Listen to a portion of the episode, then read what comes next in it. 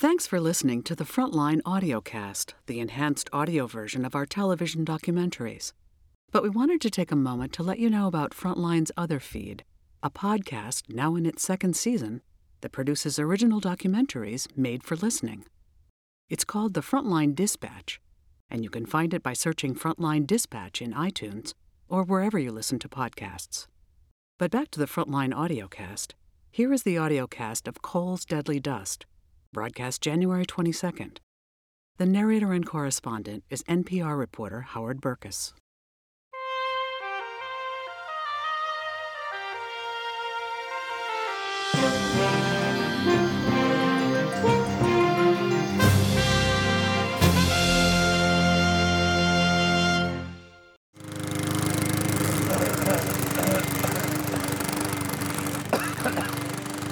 I've mowed that bank right there since I was a little boy.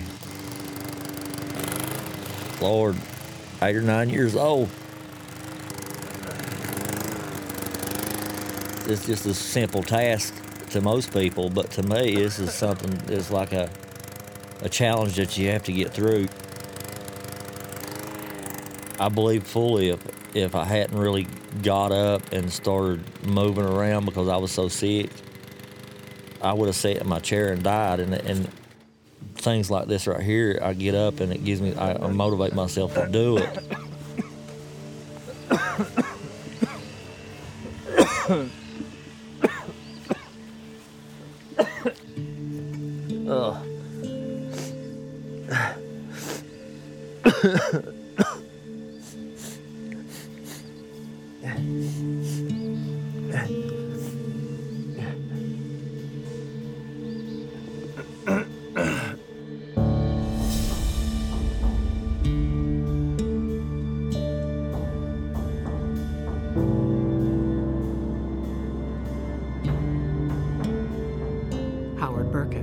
During the past six years, I've been in and out of the coal fields of West Virginia, Virginia, Kentucky, and Pennsylvania, meeting sick and dying coal miners.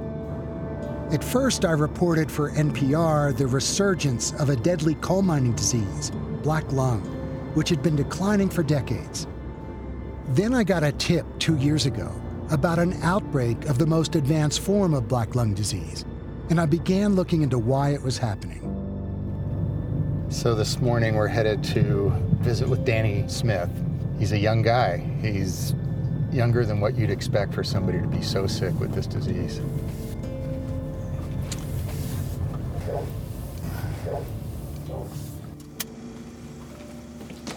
So you said uh, you had a rough time last night. Yeah, I sleep in my chair, but So you sleep out here in the living room in, in a most chair? of the time I sleep in a recliner, yeah. Danny Smith is just 47 years old. He mined coal only 12 years, but he's desperately sick.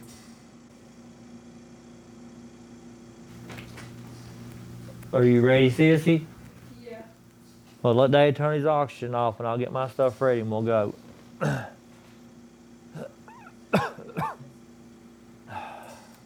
I started getting shortness of breath around 2007, 2006. I could I could tell a difference in just the things that I was doing around here. You want me to get this? The oxygen, yeah, I need it. And in 2012, I believe it was, they'd done a CT scan and they seen all the spots on my lungs. They said, it's black lung. You're eat up with black lung. They put me in a hospital. I had 30 some pounds of fluid on me, on my lungs. I'm not feeling good today, baby. Didn't sleep good. I was scared. It was tough on all of us because my wife was scared that I was dying and I was scared that I was dying, and I was.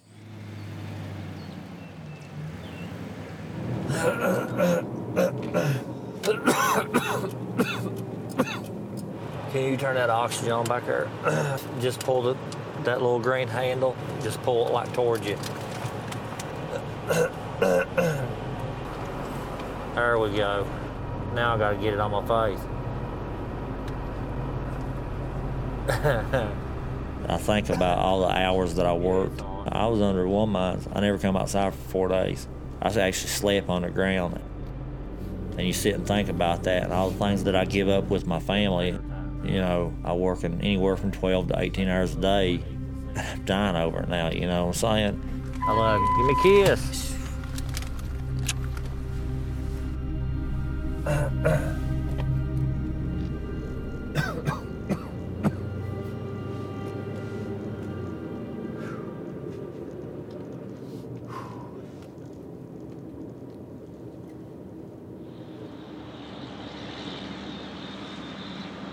As I met more miners like Danny Smith, it became clear that they were getting this advanced black lung disease younger and more quickly than in the past. Greg, Hey, I'm Howard Berkes from National Public Radio. Great to meet you. Mm-hmm. Greg Kelly is just 54 years old, still relatively young for a miner so sick. that's me, and that's my stepdad. How long did you spend in mining? 31 years. Here's one. That was in 83. And what made you stop mining? Uh, my health, I just couldn't, uh, I got sick, and they said, We don't want you to go back to work till you see a lung doctor. When I did get to see him, he said, uh, You know, you don't need to go back underground. Was that the first time you learned that you had black lung? Right. Yeah, that's the first doctor that ever said, You know, you've got black lung. I've had two or three x ray technicians tell me they're the worst set of lungs they've ever seen. What kind of reaction did you have when you heard about that? you, you can't work. Well, it's just like a light switch. And turned on, and turned off. Uh, all your plans that you had, you know, hunting and fishing and doing what you want to do. When that day comes, well, all of a sudden it's here, and you can't. You don't have the air to do it.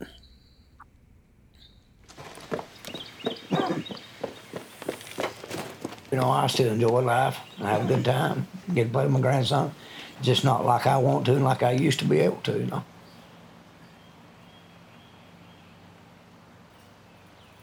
Catch one? There he is. You got No, I just try to pray and ask the Lord to help me to overcome it it. That leaf right there. and just go on and, and be with my family.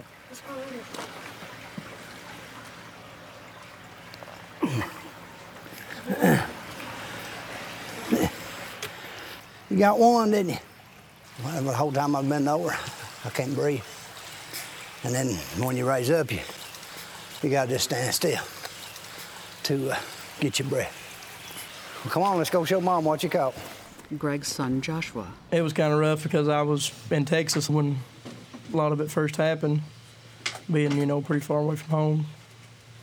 And Caden, he had to adjust with. Uh, he had when he first brought oxygen home or whatever. Caden asked, "When's he going to get better? You know, when's he going to be able to go out and play like we used to?"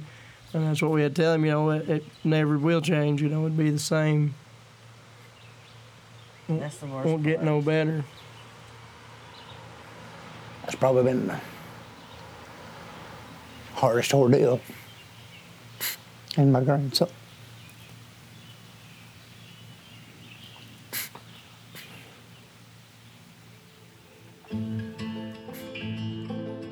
The disease that steals the breath of coal miners is back with a vengeance. Across Appalachia, I met dozens of other miners with this advanced black lung disease and started reporting their stories. Basic black lung diagnoses doubled in the last decade. Advanced disease quadrupled since the 1980s in Virginia, West Virginia, and Kentucky. One in five working coal miners in Appalachia could have diseased lungs. That's true for the thousands who've been tested, and it could be the rate for the rest. The more I reported, the more it became clear it was worse than anyone realized. Go see Brandon Crum in Kentucky, I was told. He's a radiologist whose clinic is overwhelmed with cases of advanced black lung disease known as progressive massive fibrosis or PMF. So if I show you for comparison, this is a normal x-ray. And you can see all the dark area, that's the lung because it's filled with air. And you contrast that to this one.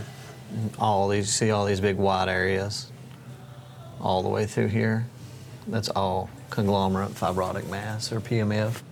The biggest concern at that time for me was seeing young men my age, and I'm, I'm 43 or, or younger than I am, uh, with the most severe form of the disease, which is the complicated black lung disease.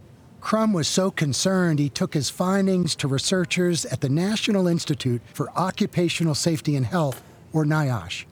So, what happened two years ago in terms of uh, you sitting down with people from NIOSH? Again, radiologist Brandon Crum. Well, when I told them, you know, we were seeing, or I was seeing a lot of, of complicated black lung disease, and, and what was most concerning is I was seeing it in individuals in their 30s and 40s. I, I think there was some uh, hesitancy on their part. I'm not sure they believe me. He told us that he was seeing uh, a lot of it, really advanced disease, and it was concerning to him. NIOSH epidemiologist Scott Laney. And I guess my initial thought was um, that's probably not true.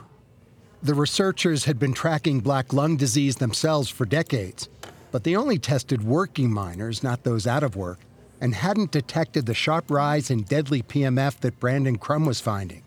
He invited us to show us some of the, the medical images from his patients, and we sat there for an entire day, one after another after another, looking at these chest x rays, the worst I've ever seen. What was your reaction to what you saw? Horror, uh, shock.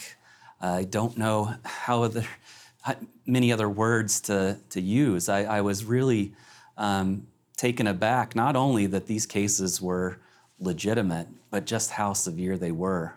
It indicated that we had a huge problem, and we realized immediately that it wasn't going to be isolated to a single clinic.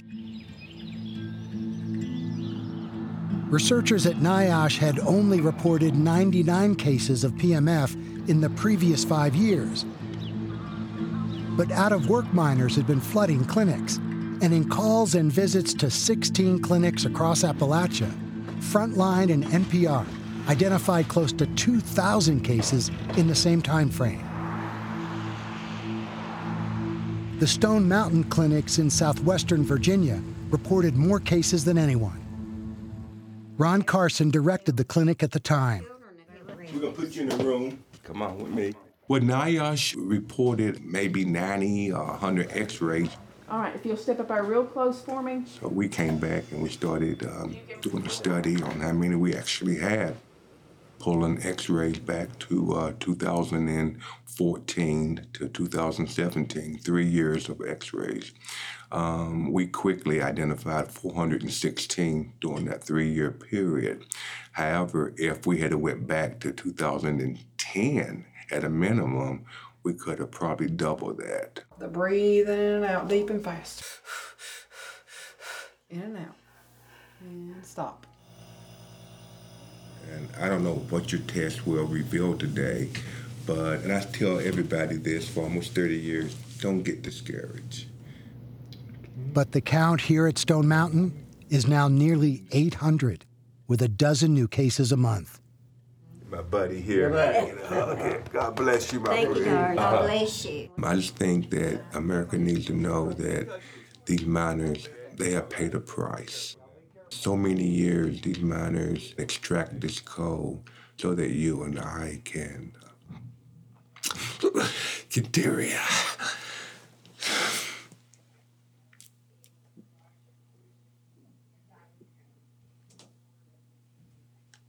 I'm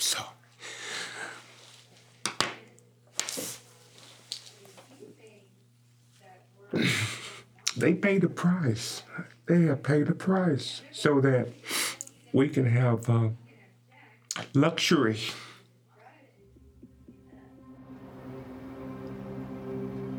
And um, I just feel like America has just forgotten about them. Danny Smith enters a clinic.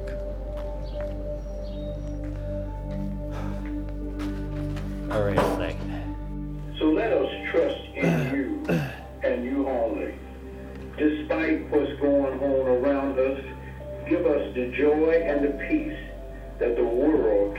give us. And we thank you for your love that is unconditional. In Jesus' name we pray. Amen.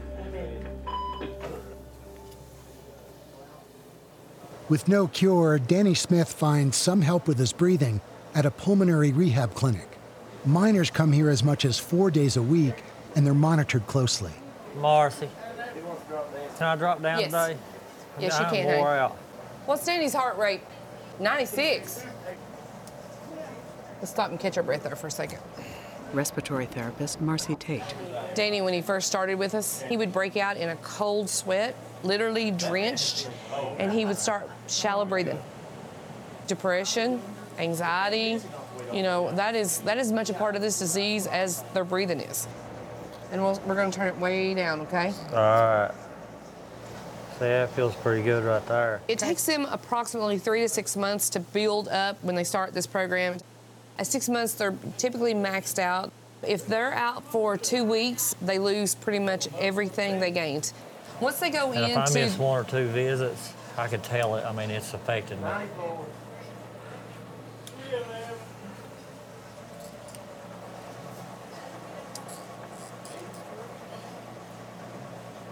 You did it. 10 minutes? I got. These men literally, if they go home and they sit down, they've got about six months to live. If I hadn't started here, I'd already been He dead. would have. I believe that too. I do. I love y'all. Y'all my angels. See y'all.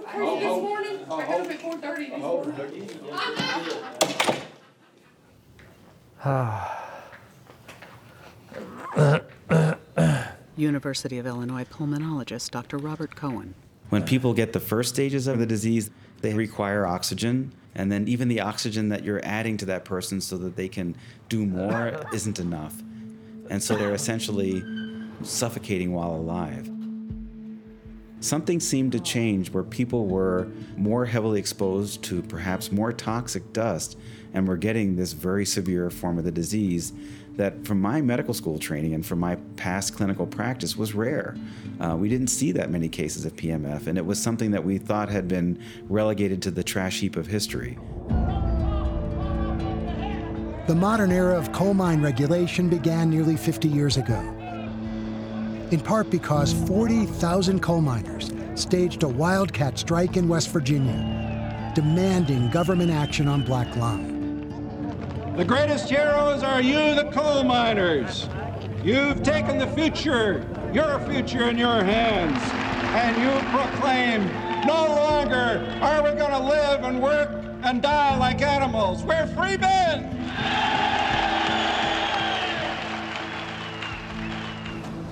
Congress responded with a tough new law that was supposed to protect miners from the coal mine dust that poisons lungs.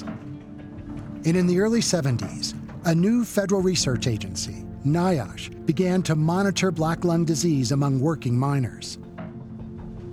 We saw a nice reduction in the rates of disease falling down to very low levels. Pulmonologist Robert Cohen. And then that, um, I call it the U shaped curve of concern. The curve went down and hit the bottom and then started to go back up again, meaning that um, something changed. We took our eye off the ball, something else happened, and the disease was recurring. What changed was mining itself. Big and pure coal seams were mined out. Thinner seams embedded in rock were left. Mining machines cut more and more of that rock, producing fine and sharp particles of quartz or silica, toxic dust that the existing mining regulations didn't directly control. Somewhere in the late 20th century, there has been a change in the composition of the dust. We're seeing more silica, and silica is 20 times more toxic than coal. When you inhale silica, it's retained in the lung. These miners are inhaling their workplace, and it stays with them forever. By the mid 1990s, federal regulators knew there was a problem. NIOSH recommended new silica regulation, including an exposure limit twice as tough. But the proposals didn't go anywhere. Howard Berkes with former Mine Safety and Health Administration advisor Celeste Monforton. So you worked for the agency back in this time frame. Mm-hmm. Why didn't the agency mm-hmm. respond to this? Mm-hmm. There was a lot of reluctance, both in the mining industry and um, I think also with from the mine workers union about the what they would call complexity of really doing both a coal mine dust standard and a silica standard. Now we see in miners who were, again, working at that period of time and now are the ones that are seriously ill from that disease. They're dying. Yeah, Terrible deaths. yeah. Had we taken action at that time, I really believe that we would not be seeing the disease that we're seeing now. It wasn't until 2014 that the Mine Safety and Health Administration, MSHA, put in place new restrictions on coal mine dust. But again, something was missing. This is the new dust rules that took effect in 2014. What's interesting is this section here where MSHA said it wasn't establishing a new limit for quartz or silica. Instead of imposing specific new limits on silica dust, regulators continued to rely on rules that control coal mine dust overall and a complex formula to measure exposure that dates back decades. We decided to see if this approach had really worked, using MSHA's own data. This is the formula that is actually still in use. And what our data shows, what MSHA's data shows, is that that formula hasn't worked 9,000 times since 1986. We can see it in the data. It's kind of puzzling why they didn't see it in the data and why they don't think this is important enough to have a different kind of regulatory process.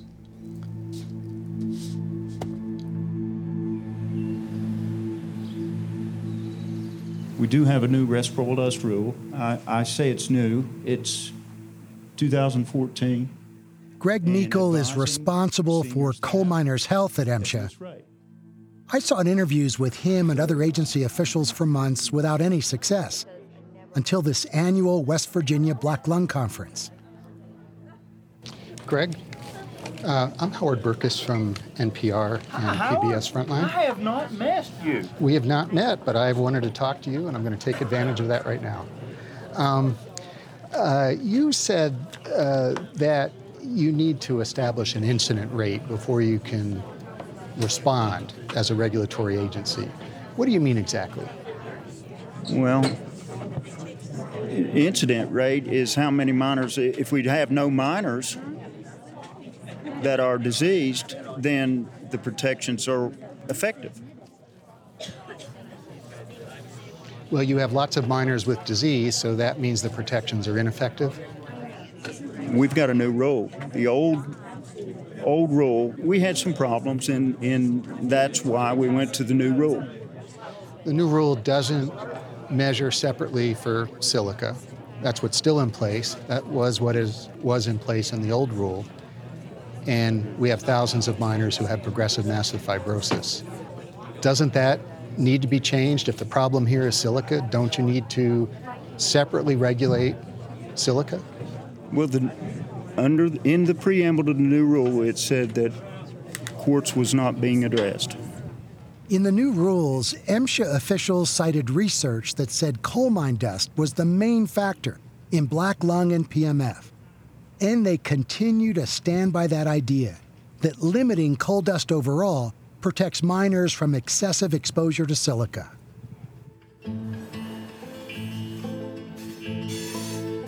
As for the coal mining industry, it once proposed focused regulation of silica, but mining companies continue to cut thin seams and create toxic silica dust. We sympathize with those individuals, with those families. Bruce Watzman of the National Mining Association. If we could turn back the hands of time, we would do so to prevent this. But, you know, we can't. We're dealing with historic exposures. And from our perspective, what we need to be focused on today is how do we prevent a reoccurrence of this? You've talked about the idea of looking ahead, but what we see as we look at data of exposures, and it shows that there were thousands and thousands and thousands of exposures, not 30 and 40 years ago, but also 20 and 10 years ago. And the industry knew that mines were cutting more and more rock, which was creating the silica. Why didn't the industry recognize what was going on and do something about it when it was taking place? Well, I don't, I don't think it's entirely fair to say that the industry didn't recognize and didn't do anything. You know, for a long period of time, we've been pleading, and I'll use that word, we've been pleading with the agency to allow us to use non traditional controls for dust control. You can slow down the mining machines. You can maybe cut production a little bit so that you're not generating as much dust. Or maybe you decide that you don't cut so much rock and you don't cut those thinner seams. Aren't those things that mining companies could have done? You don't need regulation to do that. Sure, they could have done that. But again, Howard, I'm not going to speculate on why they did or didn't do what they chose. You know, our focus here is forward looking. How do we prevent this in the future? I can't answer for those what occurred in the past. Were we really focusing on the right thing? You know, MSHA had a, uh, a mantra, end black lung, and we support that. But coal dust might not have really been where the focus should have been at that time. It might have been silica rather than coal dust. For months, I'd been trying to talk to the head of MSHA about the PMF epidemic and the agency's decisions to not directly address silica. The MSHA mission is to prevent death, illness, and injury from mining and promote safe and healthful workplaces for U.S. miners. A very honorable mission. David Zatezalo is a former mining company executive who runs the agency. In September, we tracked him to a rare public appearance here at West Virginia University. Silica is toxic to your body. You hear the phrase in health circles of progressive, massive fibrosis, these sorts of things. To me, I believe those are all clearly silica problems. Silica is something that has to be controlled.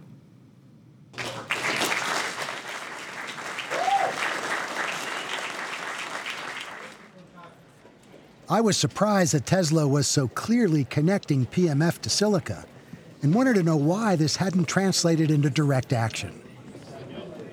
Mr. Zatezalo, I'm Howard Berkes from National Public Radio and PBS Frontline. We've been uh, interested in talking to you about progressive massive fibrosis and the epidemic of disease. I'm wondering why you're unwilling to speak with us about that. We've uh, had multiple requests for interviews, ready to talk to you today, next week, in the past? I don't think the science is that well defined on it yet, Howard. You have 2,000 miners right now with I don't. I don't think that the science of the causation is that well defined. I don't. You know. said yourself. Could you? Was, no, yeah. I said yeah. I suspect silica. We've interviewed dozens of coal miners, and they've told us about their experiences. They, they all have progressive massive fibrosis. They're all dying from this disease. So they've talked about their okay, experiences. I'm supposed to go up here to this picture. So why won't you talk to us about this issue? Why, because I don't think you, the science is settled on. What has that got to do with it? You have so much what? experience in this field, as you just described, and you described all these deaths that are. I won't. Occurring. Okay, let me put this way. I won't talk to you about it because I'm supposed to go be in a picture right now. Excuse me, students are waiting for a second, please.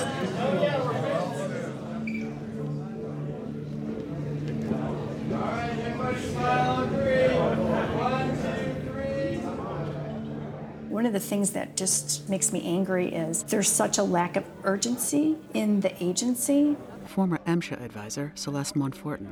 It's abundantly clear in what we're seeing. This problem really is a silica problem. And it's really why we're seeing such severe disease in miners. So we know the problem is silica dust, yet that's not what we're protecting miners against. Or our effort to protect them is utterly inadequate. I mean, I don't know how you can reach any other conclusion.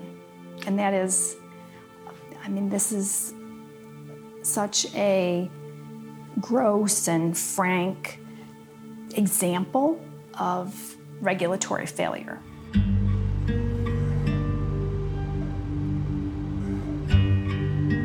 Given the time it takes for disease to appear, it could be a decade or more before we know whether the new coal mine dust rules have made any difference. In the meantime, there are still more than 50,000 coal miners working nationwide. Howard Berkes with Danny Smith at a mine he used to work in. When you come back here, do you feel, you know, pride or regret? Uh, a little bit of both, honestly. I was proud of working here. I was a young man and I was making good money.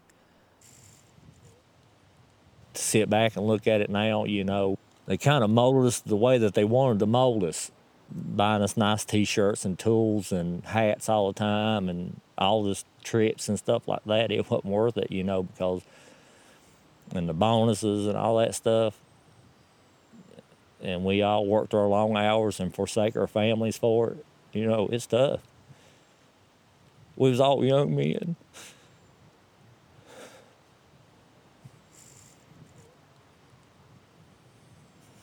We were just kids. but we worked hard. We killed ourselves here.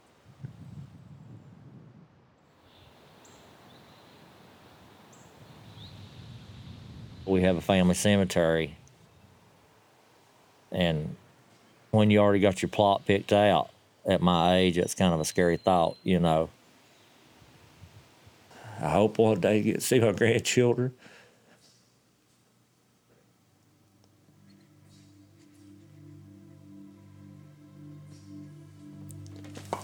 I don't want to talk more, okay?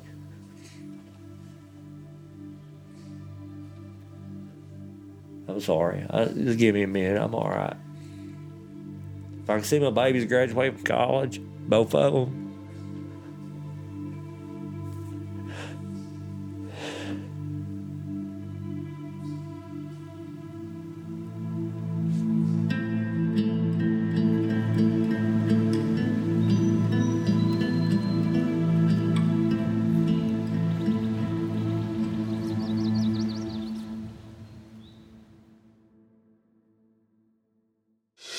Frontline is made possible by contributions to your PBS station from viewers like you.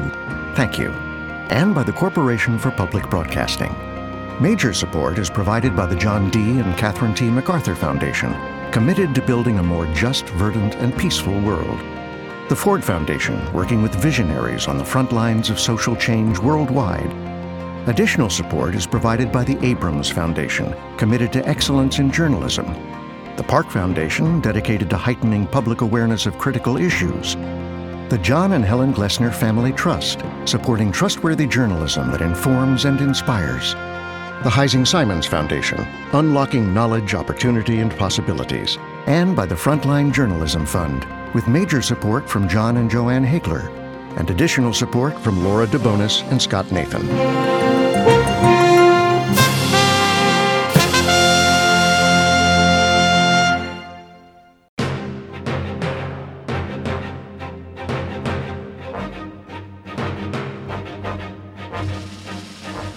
Coal's Deadly Dust was written, produced, and directed by Elaine McMillion Sheldon.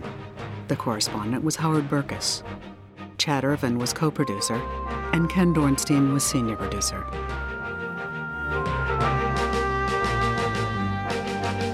The managing editor of Frontline is Andrew Metz. The executive producer of Frontline is Raney Aronson-Rath.